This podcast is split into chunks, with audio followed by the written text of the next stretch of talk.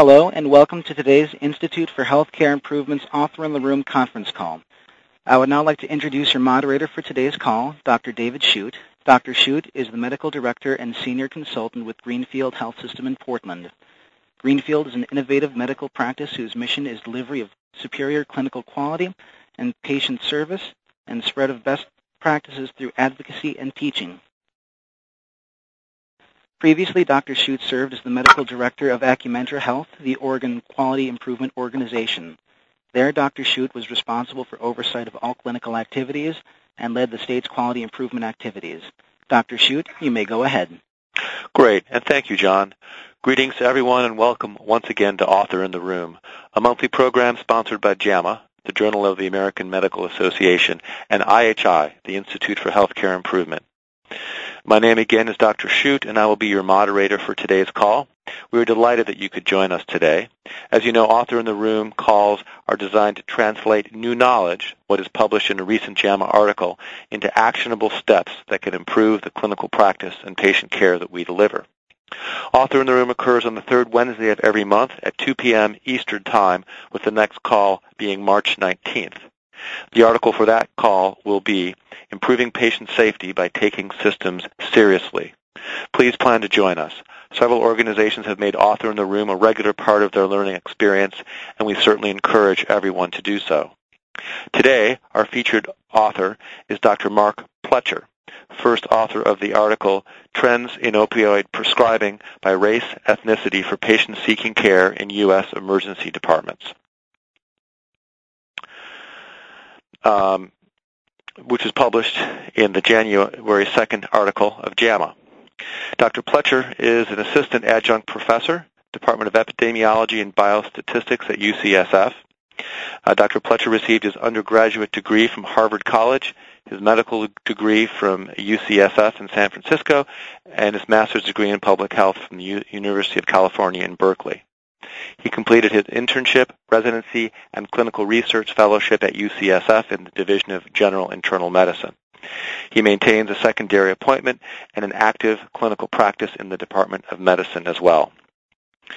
Dr. Pletcher, welcome. Thanks. Looking forward to the discussion this morning. Thank you for joining us. As a moderator, it's my job to help focus our discussion on the application of Dr. Pletcher's research with the goal of driving performance improvement based on his article. The purpose of Author in the Room is for you to hear directly from an author about the research findings that can improve patient care and clinical practice. Together, Dr. Pletcher and I will help you translate what is in his paper into changes applicable in practice. Here's how the call will proceed. Dr. Pletcher will spend about 10 minutes summarizing his findings. I will then take a few minutes to draw out some implications for real-world practice setting and set the stage for us to take your questions and comments. I want to stress how important your participation is in these calls. This is a great forum in which to get clarification on anything in the article itself and to contemplate with others the significance of the findings and the steps you might take in using this information towards the improvement of healthcare.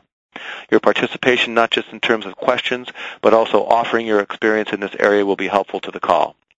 There are approximately 45 lines connected to the call today, generally with several indiv- individuals participating per line.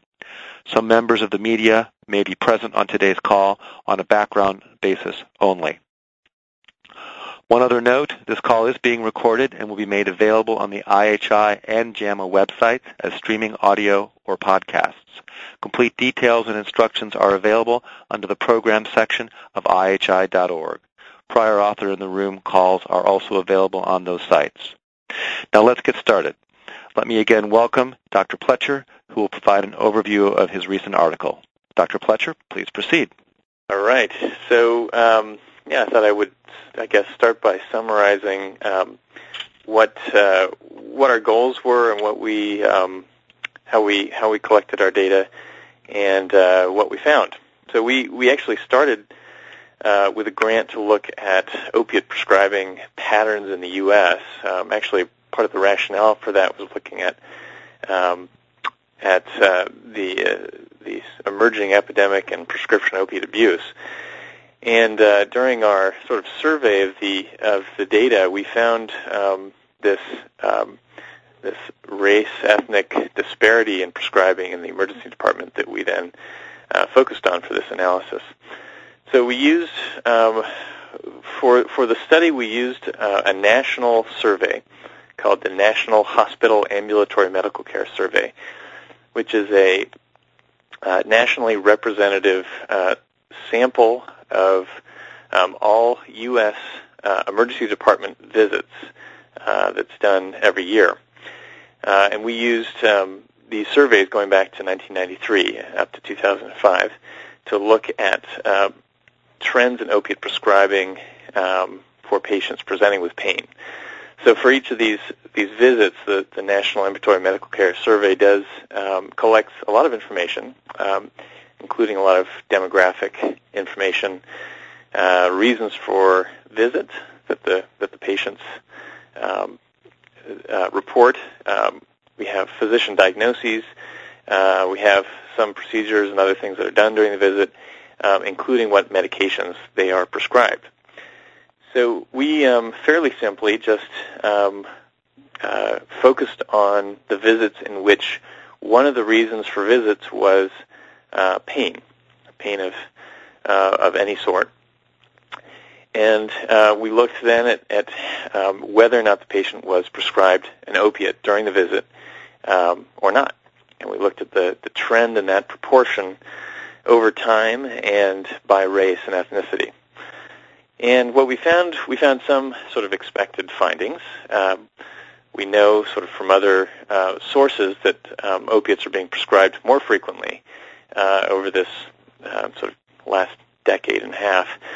And in fact, we found uh, a trend of increasing use of opiates for patients uh, presenting with pain. That is going from around uh, 23% of these visits to around 37% of visits um, uh, were uh, at which an opiate was prescribed from 1993 to 2005. And that corresponds, as, as many of you all know, with fairly significant national efforts to uh, improve the quality of, um, of care for patients with pain by the Joint Commission and, uh, and others. Uh, so that was good, we thought, but um, the, the unexpected finding was uh, this gap by race and ethnicity. And uh, so, so we found that, that white patients presenting with pain are um, more uh, likely to receive an opiate medication uh, than other race ethnic groups, uh, particularly than African Americans and also Latinos. Uh, and that disparity um, did not seem to uh, narrow at all with time, even with the increasing use of opiates in general, which we were somewhat surprised about. Um, so we looked, you know, the first question is, of course, you know, is there something different about the types of visits that patients um, who are minority patients make than, than white patients? Are they presenting with, you know, more minor complaints or different types of pain or um, less severe pain. But we didn't really find um, find such differences. So so just uh, adjusting for the types of uh, of pain visits that they had and the severity of pain that we had uh, measured, uh, we still found this um, persistent, significant disparity in prescribing. Um, you know, we were, um, I guess, still worried of, uh, about you know un, unmeasured confounders or differences between types of visits. Um, so we focused in on a type of visit that we think you know should really be consistently painful um, and consistently should get opiate medications. Um, that is, visits in which a doctor has diagnosed a long bone fracture or a kidney stone. And even in those types of visits, we found uh, significant disparities by race and ethnicity. So that's that's really what we found. Um, you know why? I guess why this disparity persists I, is not entirely clear, and it's something we can only really just speculate about um, from our findings. I'm interested in hearing uh, what um, our callers uh, think. You know, could be causing the disparity and, and uh, in the context of, of what we can do about it and how we can improve quality of prescribing. so I guess I would, um, uh, do, David, do you want me to go into some of my thoughts about that, or shall we have callers uh, um, give us their two cents? Yeah, Mark, uh, this is David. I think um, let's go ahead and turn to, to, callers, but before we do that, um, I, I want to think we also want to focus during our call a little bit on what the research suggests us about changes in clinical practice, changes that both clinicians, healthcare professionals, and systems might want to consider as well. Um, and so I think in our uh, discussion, I'd also like to ask callers to uh, either share with us systems that they have in place that they think may actually help cause this disparity in addition to systems they may be implementing or trying to improve it. So with that, John, let's go ahead and uh, go to the callers and see if we have any questions. Well, and as we're waiting for questions, I guess, uh, uh, Mark Pletcher, do you have any other comments uh, in, on any of your observations or any of your initial thoughts why this uh, disparity may exist? Well, I guess the first thing that comes to mind um, that you know I think we should sort of uh, put out there up front is you know is this some is this caused by some sort of frank um, uh, difference in the way that um, the doctors treat patients different by race? Um, mm-hmm. And I, I think that's important to to think about and to sort of confront as physicians, uh, and make sure that we are, you know, hearing and interpreting complaints in the same way, um, no matter what the patient's race and ethnicity is. But I, I you know, I think I suspect um, that the the cause of the disparity is is more complex than than just um, know, racial prejudice. Um, I think there are sort of subtleties in communications um, that happen in the emergency department that um, that that make it uh, that sort of induce these these differences because of cultural, you know, differences in the way people communicate about pain. Right. Well, with that that um, thought out there, let's go to John and uh, check if we have any calls in the queue at this time. We do have one question from the Healthcare for the 21st Century. You may go ahead. Yeah, hi, this is Norm Charney, and uh, I was wondering whether you did any studies on the providers as to their biases. I mean, there are some uh, tools out there that can determine whether these people had biases concerning different races. Great, Norm. Thanks for the question. So to, to focus that, it's really about any studies that have been done to try to assess or evaluate provider biases. Mark? Correct.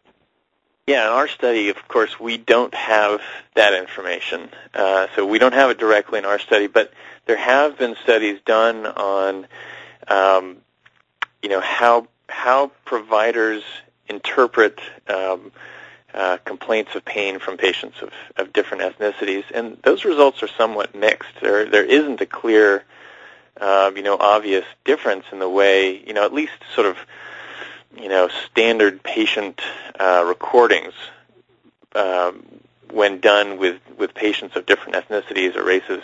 Uh, patients don't obviously interpret um, pain complaints differently. So it's not clear. It doesn't really give us the answer. At least the research that's been done so far doesn't really give us the answer there. Right. Norm, any follow-up questions? Norm, you still with us? Great. All right. John, any other questions in the queue? We do have one question from Cape Cod Hospital. You may go ahead.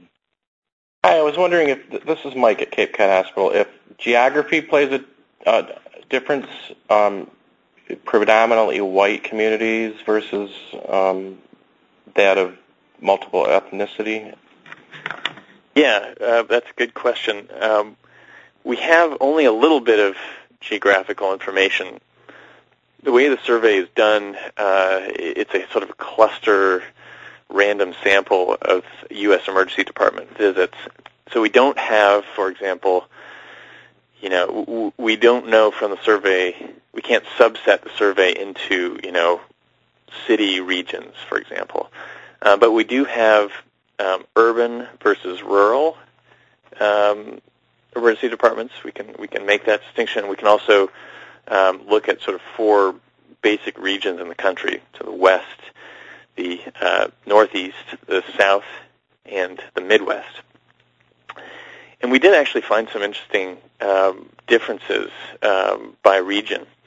So the prescribing opiate prescribing rates are in general highest in the West, um, and the disparity is the uh, least pronounced in the West. So we didn't really find any significant disparities uh, in the western region of the U.S.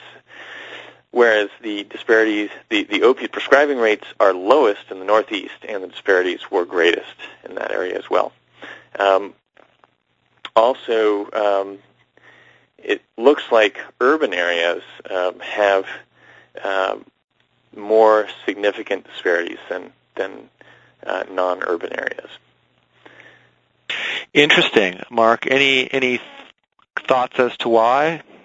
Well, I guess my at least the urban-rural um, difference, I'm guessing, is due to um, the sort of crowded, uh, crazy emergency department um, syndrome that that is unfortunately the norm these days in um, in in cities.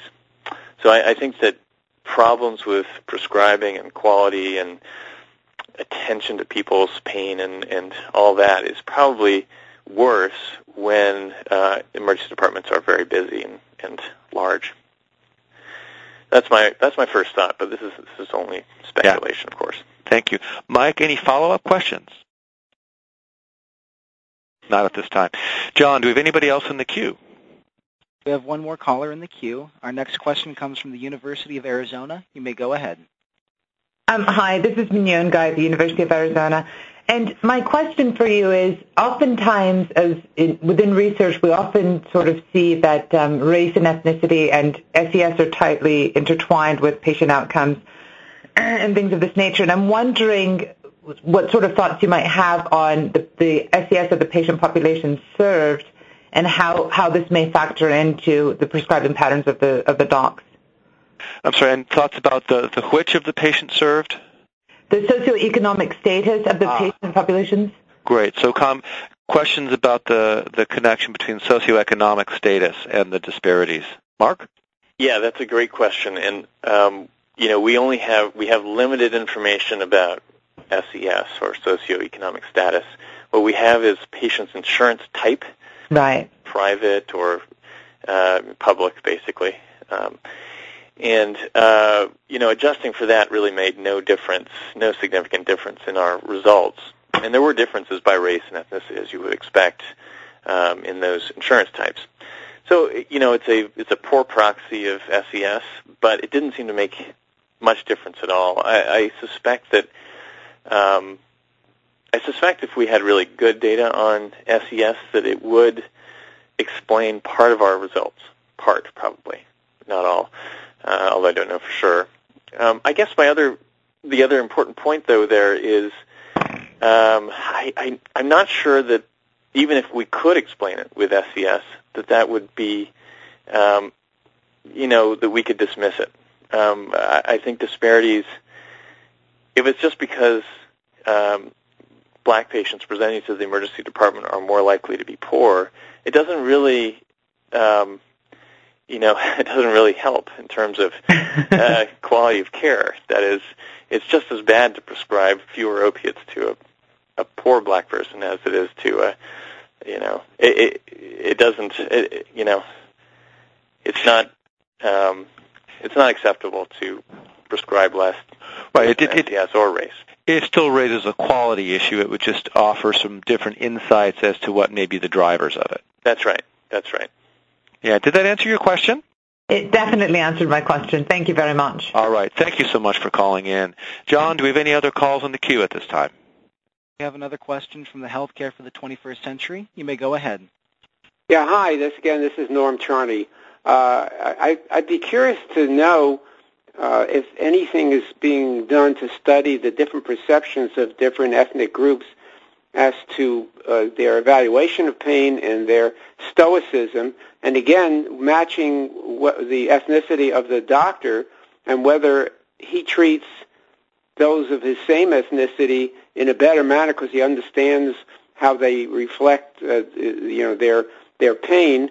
Uh, and so I think you've got a lot of uh, cultural uh, things happening here that that create the problem. If you have a white doctor treating a Hispanic or or a black patient or a Chinese patient, uh, uh, you you will get you will get a different reflection depending on how much the physician knows about how these people express their their perception of pain.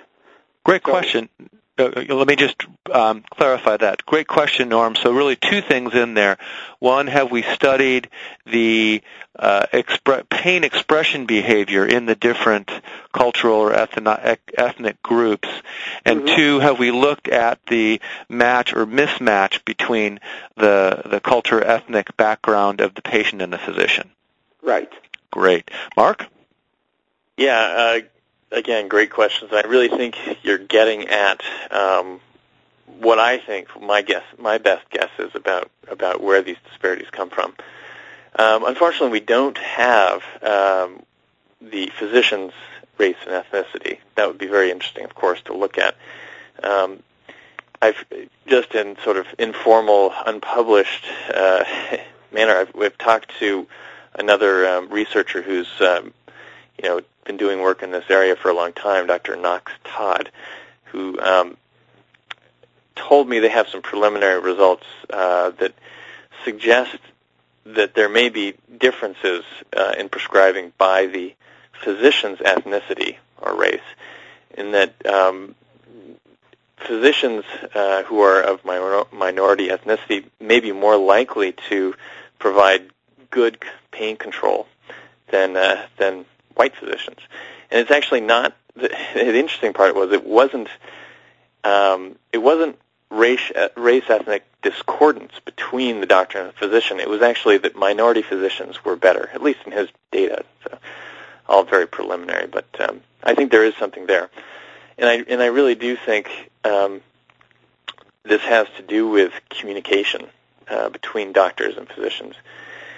Um, so I, I think part of your question too was um, about sort of expectations um, of pain control um, by race and ethnicity. I think that also has something to do with with this. Um, there have been some studies on um, control of cancer associated with pain uh, by race and ethnicity, and it, it appears that um, minority patients are sort of w- without education uh, are less likely to expect or know that they can receive good pain control um, than white white patients. And with with some education in this area, um, patients um, are more likely to receive um, uh, equal or, or good pain control in, in the setting of cancer associated pain. So I, I think there may be a role in this setting as well that um, we should educate patients to know that uh, you know if they're having um, significant pain and they're during their emergency department visit, they should make sure to tell people about it and and, and keep telling them. And there's and there's some evidence, Mark, as you cited, to suggest that at least in cancer patients. You're saying so patient expectations must may well be a driver. That's right. And that certainly presents an opportunity for improvement. Uh, if you think of the, the patient as part of the, the healthcare system, is using the patient to leverage that change may be very effective. That's right. I think uh, that's right. And then we see some parallel work in terms of getting patients to be the drivers on improved physician hand washing, uh, which has been, you could say, a bit of a cultural change for patients to see that that is their role. Um, yet there's been some very good work done and some some high levels of performance using that intervention. So great point. Yeah, um, just to follow up on that also, um, one of my co-authors, Ralph Gonzalez, is an expert in um, in sort of uh, improving quality of prescribing, and, and his his area of expertise is antibiotics prescribing, and they've had some success with sort of joint education of patients and physicians in the form of, you know, putting up posters, for example, educating uh, patients about when it's appropriate to uh, to have antibiotics and when it's when it's not. And, and I think having that sort of in front of the patient and the physician at the same time um, helps get people sort of literally on the same page about things and helps helps improve quality. And I think that that sort of approach might actually be useful in the setting of pain. I think it's a great suggestion for a system improvement because speaking as a primary care physician, you know, when there's a discordance between the patient expectations and the physician expectations about any sort of prescribing, that, that creates a lot of stress in the relationship um, and and really tends to get in the way of doing things well. So I think that's a, a wonderful suggestion for a system improvement. And I'm question, questioning if, if any of our listeners or callers uh, know of a system where that kind of patient education happens in the emergency room, either through uh, handouts, posters, or some other kind of patient-directed intervention uh, trying to set patient expectations. So, uh, John, do we have any other callers in the queue at this time? We have a question from Sentara CarePlex. You may go ahead. Hello, thank you. Um, Sentara CarePlex had actually started looking at variances in treating chest pain across gender, religion, and ethnicity, as well as insurance. And we had uh, initially seen some of the findings that you did. One, one point of interest, actually, for other callers on the line that we learned is first we observed how ED registration is collecting all of this data and you may find what we find, which is that they really don't ask you your race when you register, and the only time they ask you your religion is if you're admitted. Typically, that's even though it's a field at ED registration, it's often either not answered or said none, or whatever was there from your previous visit populates. So, in other words, a, a person like myself with dark hair and sometimes very dark skin could get registered at one point as a white or another point as a Hispanic. So we found disparities in registration, which actually could be corrected through an education program, though we've not done that piece. So when we'd run the data and then we'd look back, we'd even have questions as to whether did we really even correct the race data correctly on this patient. So that's one point of interest. So I, I, I see that you accepted the way the hospitals normally enter that data, et cetera, as part of your study. So that may be one piece of the puzzle. For example, you'll almost never see anybody answer Native American unless the person comes in saying Native American, and they may well be Native American. The second puzzle piece, and thank you, as you taught me, maybe this year I'll look at long bone fractures or kidney stones. Yeah, yeah. Um, we did fix our chest pain disparity, so our advice to the callers on the line, how we fixed that is we actually implemented what we call neck to knees. So if you come in and your symptoms are chest pain, cough, shortness of breath, anything neck to knees, you get a cardiogram and that took away our, we really had a gender difference in how we treated chest pain, and that really did seem to solve that. So that's my best advice on that piece for you. Well, so well, thank you both for both of those comments. You know, one really questioning the, the accuracy of data that we collect around um, both language preference and ethnicity. And, and I think that's a, a, challenge throughout our healthcare system, not just in the ED, but certainly in the primary care world. I think we uh, often don't collect that information at all. And thanks for sharing that system improvement. Um, can you just give us a little bit more detail about how you did that? Uh, was that uh, part of a protocol? And who in the system was responsible for implementing that? Indeed, it is part of a protocol. It's part of our EDE chest pain protocol. Uh, long before the Door to Balloon Alliance got, was established, we had set a challenge here to reduce our door to reperfusion time to 90 minutes. And as part of that, we realized, well, the first problem we have is we're not getting EKGs timely. And then we, we realized when we looked at all of our fallouts, wow, a lot of them are women. Many of them are older often diabetics, etc. So that's what really started our journey. And then, of course, last year with IOM publishing one of its aims, equality, we said, that's it, let's take the gloves off and let's look at something this year. And we chose chest pain as our starting point.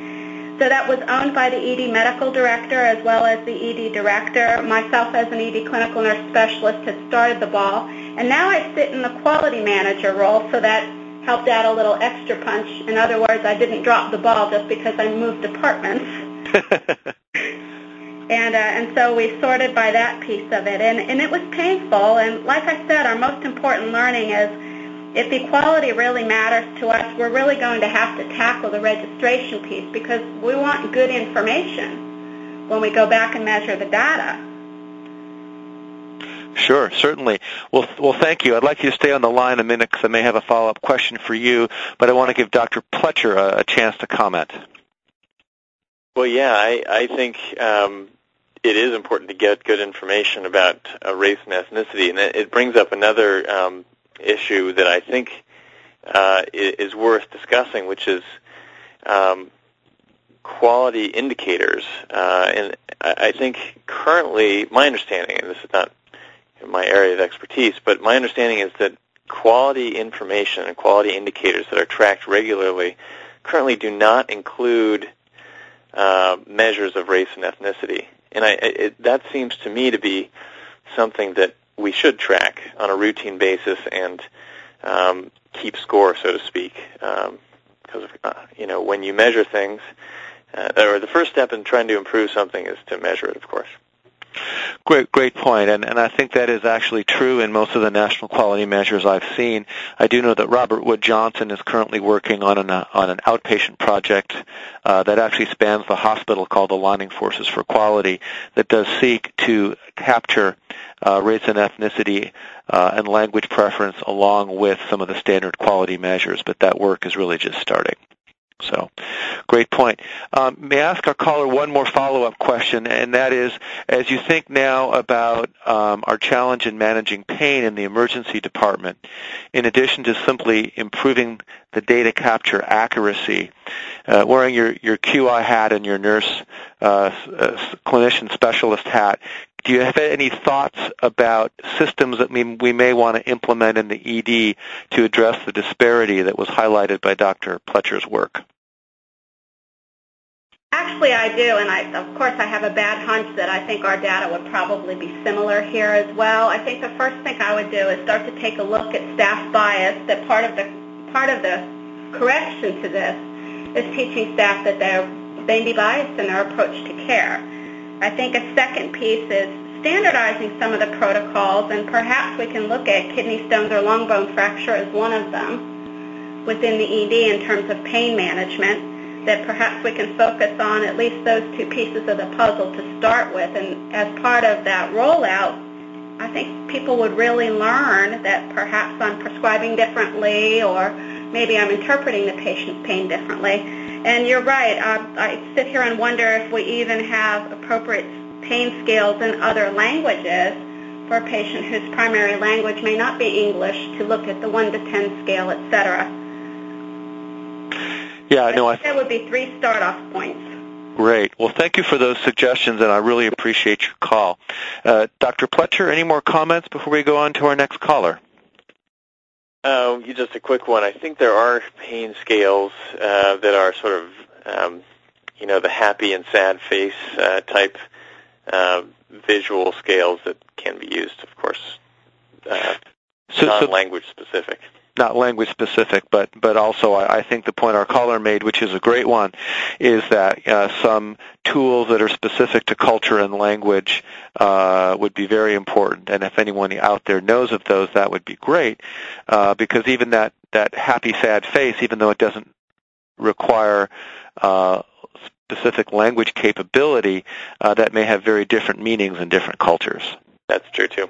So, but great point. Uh, the other, I guess, the yeah. one more point, if you, if I could. Please. Um, the um, I, I think another key to uh, to improving quality of pain control is um, to measure it not just on intake, but also later during the visit. Exactly. Uh, I don't think that's part of any sort of JCAHO um, guidelines at this point. Um, so I think I think that should be part of sort of routine uh, care is to, to measure measure pain later and make sure that it's gotten better. No, I think that's a great point, and and your your article did did great work in looking at what you could get, which was was were narcotics or were opiates administered? But that's a great question: is did we actually achieve adequate pain control, which is that's really right. the desired outcome? So. That's right. There, there could, in fact, be uh, even more significant uh, disparities in, in how, how, how the quantity of opiates prescribed and the and the uh, the level of pain control achieved. Yes, absolutely. Well, great. Well, thank you. And again, to any of our callers, if you have examples either of tools you're using, of protocols you've got in place uh, that you think either are or have the potential to help address this, we'd love to hear from you. Uh, John, can we have our next question, please? Our next question comes from Cerner. You may go ahead.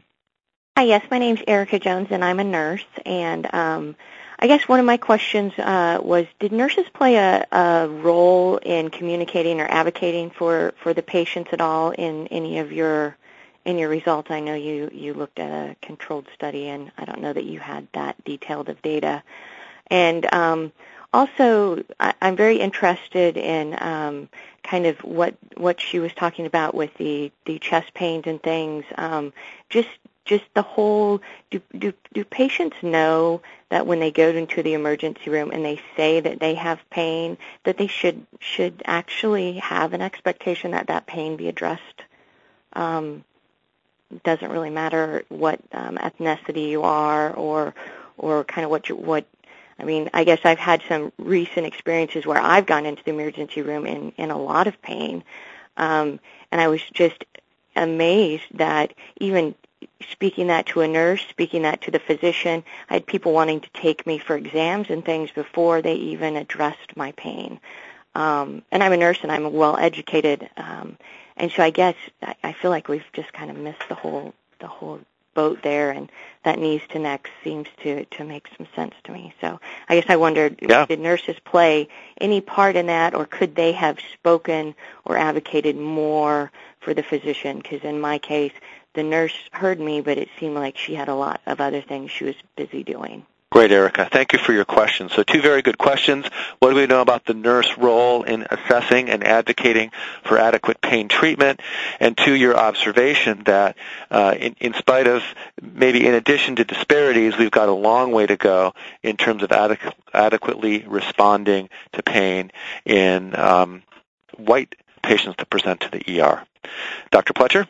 Uh, both both good questions. I, you know, we don't have uh, detailed information about, you know, what the role of the nurse was in any given uh, visit in our in our study, but I, I think that's a great point in that uh, nurses do play a, a pivotal role in um, which patients uh, actually receive uh, pain medication. And doctors, you know, write the order, but nurses, um, you know, decide if it's a PRN order, for example, when to give the medication and sometimes if to give it. Um, so I, th- I think the nurse, you know, and the doctor uh, in general need to be um, really uh, involved in, in the solution here.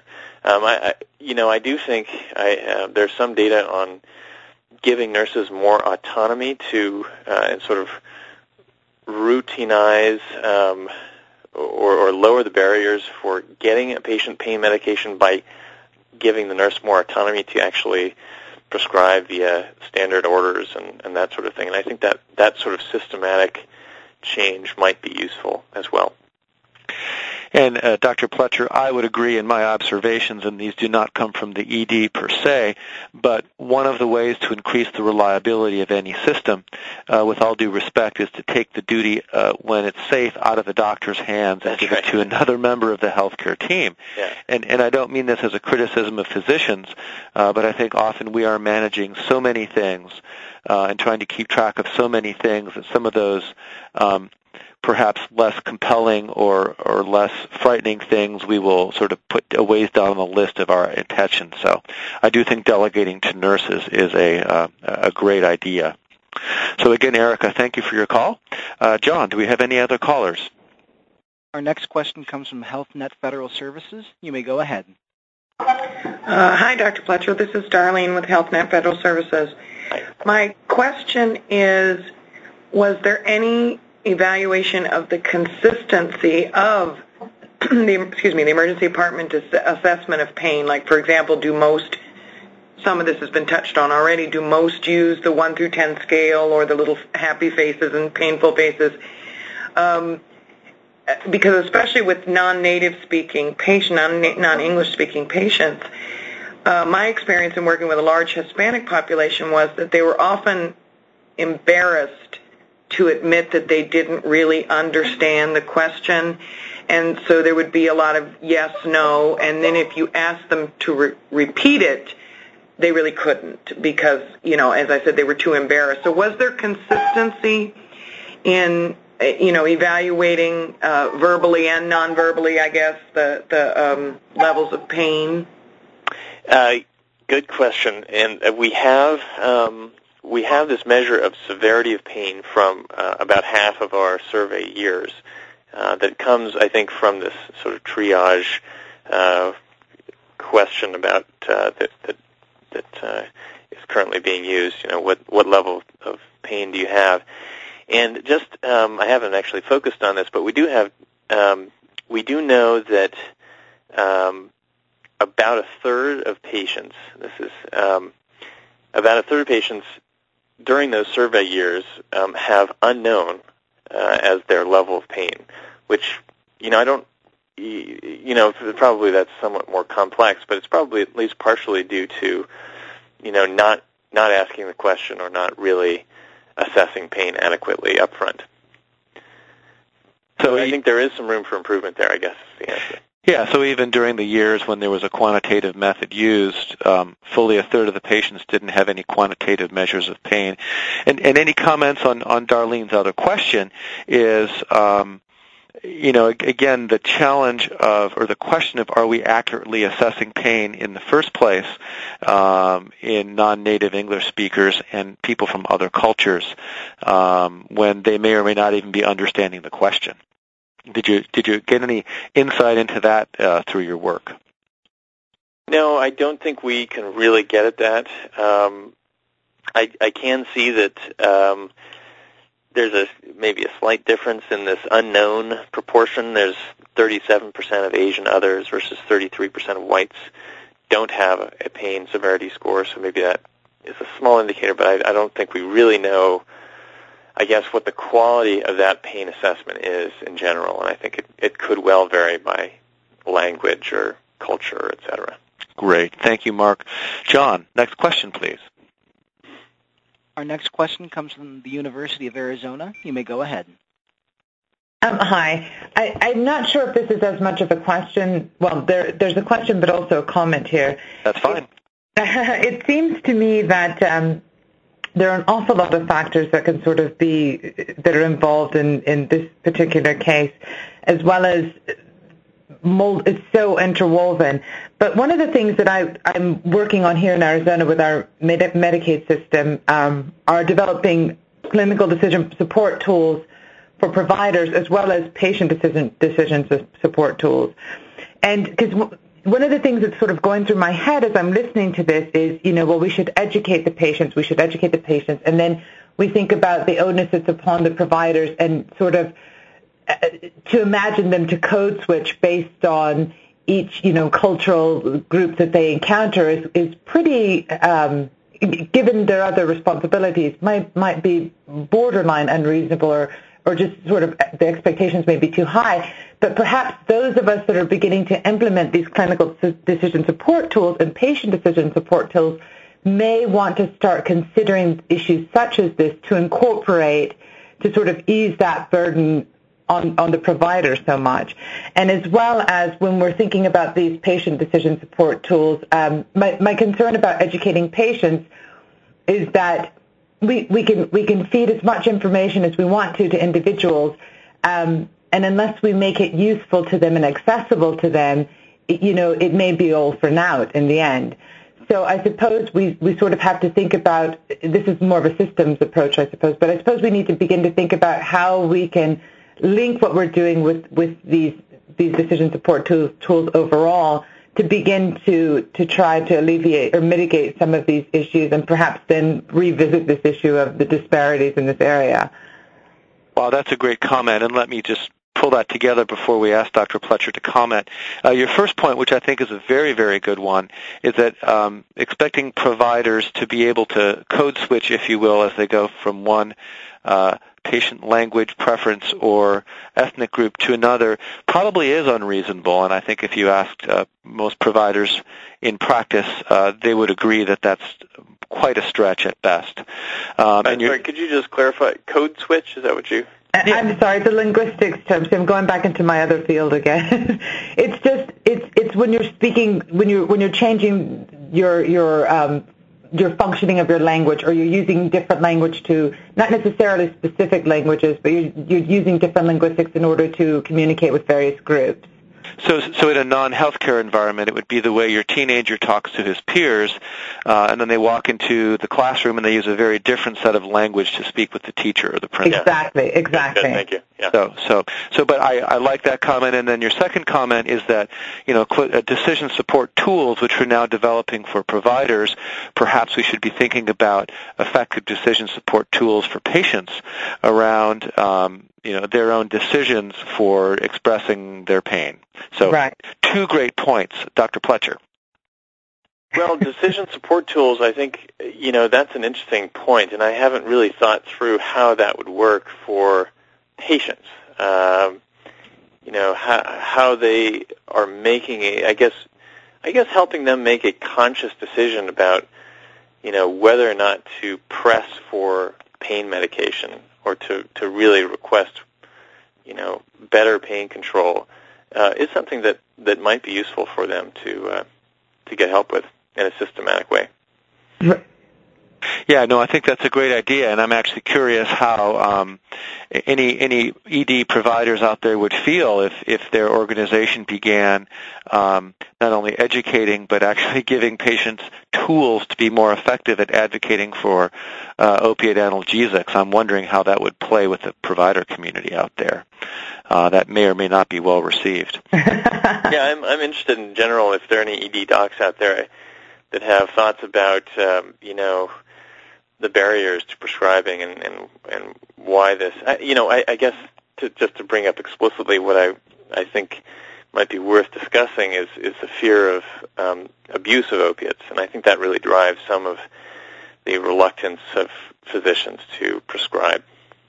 Yeah, so so good question. Is is that one of the fears um, that any clinicians out there are aware of? And I guess the second follow-on question: Is there any evidence to support that? So, uh, any uh, any any? Do you have any experience? I'd like to ask the caller. Um, do you have any decision support tools that you've developed for patients uh, to help them uh, know how to uh, manage their own pain within the ED? I'm in the thick of it right now. That's Wonderful. We're, actually in the process of developing with, we, we just received one of the state um, um, Medicaid uh, grants from CMS, and, and that's what I've been charged with is creating the, the patient decision support tools. But my, my take is really it's being driven more by the patients than by the researchers because that's, I believe that that's the only way you're going to make them effective, really. We can, as I said, we can sort of pan out as much information as we want to from an academic or, or medical or whatever perspective. However, if it's not accessible to the patient, so it needs to be driven by the patients, then we go from there. But this is one of the components I intend to include in, in mine.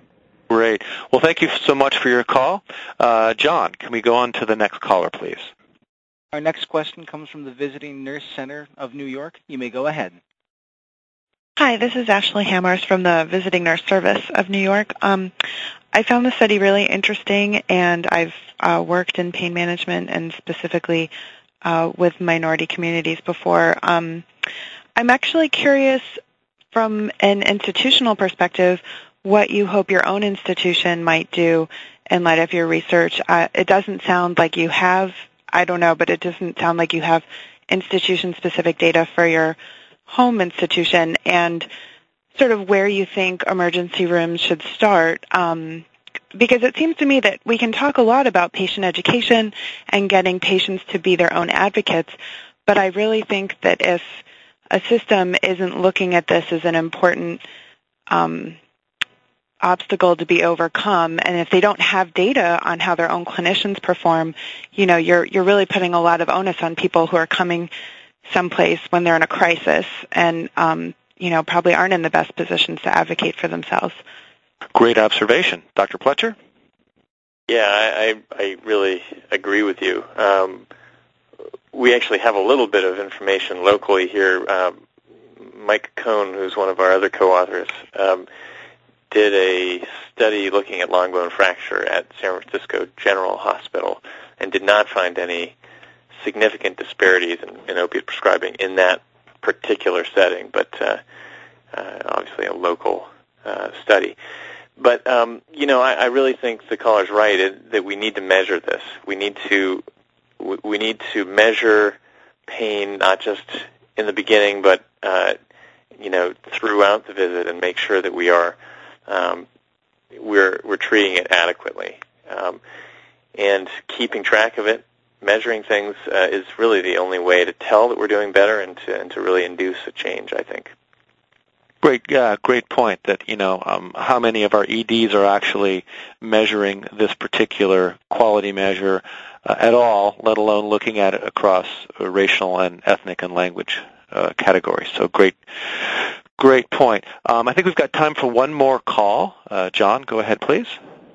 Our next question comes from VA Caribbean Healthcare. You may go ahead.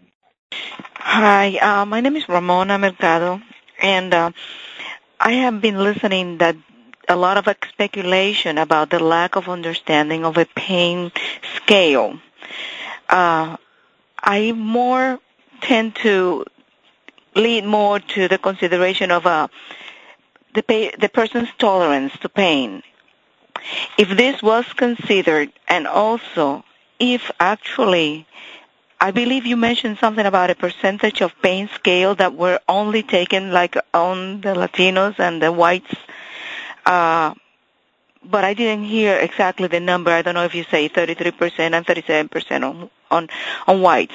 This, I believe, could be more of a, of, of the reason why the pain uh, was treated differently.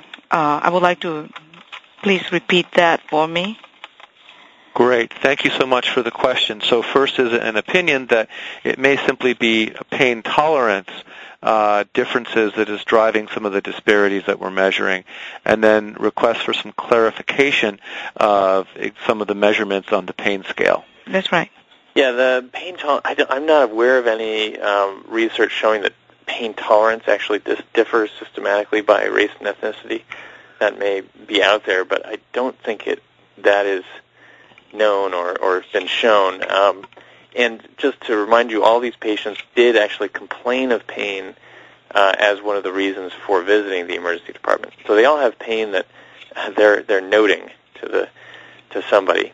Um, and in terms of differences um, in interpretation of the pain scale, that I, I really I don't I can't really know for sure, but I suspect you're right. I suspect there are some differences in how um, patients interpret that pain scale by, by race and ethnicity. Did that address your question? In a way. I believe he mentioned something that there was a percentage of uh, pain scales that were not uh, in record. Yes, yes. Let me let me sorry. Let me clarify that. So, during the years when we had this pain severity measurement, um, we still had about a third of patients with no pain score measurement. Okay. So, and I think that's probably at least partially due to either not asking or patients not understanding questions. Um, and that differed a little bit by ethnicity. There was uh, 33% of whites had this unknown level. Um, let's see, 34% of blacks, 35% of Hispanics, and 37% of Asian and others. Great. Those small differences. Okay. okay. Well, thank you so much for your question. Um, and that is unfortunately all the time we have for questions. It's been a wonderful discussion of the issues, and I want to thank all of you who called in with questions um, and called in with really your solutions and your thoughts. And that's what makes this call, I think, very, very productive. Uh, Dr. Pletcher, I want to ask or invite you if you have any closing thoughts or comments. No, I think you know we've we've talked about a lot of the um, the, the key um, aspects here to how we might approach, um, um, you know, improving quality of pain control. And I think measurement is a key. That is measuring pain uh, consistently at the beginning and also throughout the visit and making sure it's getting better. Measuring race and ethnicity and reporting quality indicators um, stratified by race and ethnicity to, to see how we're doing on disparities. Um, and I think um, education, educating um, educating patients um, about expectations of pain control and how they can communicate uh, effectively, uh, perhaps providing decision support uh, is an interesting idea, and educating physicians um, about um, the, the obviously the need to uh, treat everybody equally, uh, but perhaps more importantly um, and more subtly about how patients uh, express pain differently by race and ethnicity, and how to um, improve systems to lower the bar- barriers to um, giving good pain control. Well, great. Um, and I'd like to thank you, Dr. Pletcher, for your participation on the call today and for really uh, giving us such an enlightening discussion. Uh, in closing, I'd like to remind you that Author in the Room is a monthly program that takes place the third Wednesday of every month at 2 p.m. Eastern Time. Our next discussion will take place on March 19th. Our featured guest is uh, Dr. Stephen Shortell, who will be discussing his article, Improving Patient Safety by, tra- by Taking Systems Seriously. Uh, sponsored uh, by both the Journal of the American Medical Association and the Institute for Healthcare Improvement, Author, is, Author in the Room is an interactive conference call designed to accelerate changes that can improve clinical care. Thanks again to all of you for being part of the call. Thanks to you, Dr. Pletcher, and have a good day. Thank you, ladies and gentlemen. This concludes today's conference. Thank you for participating.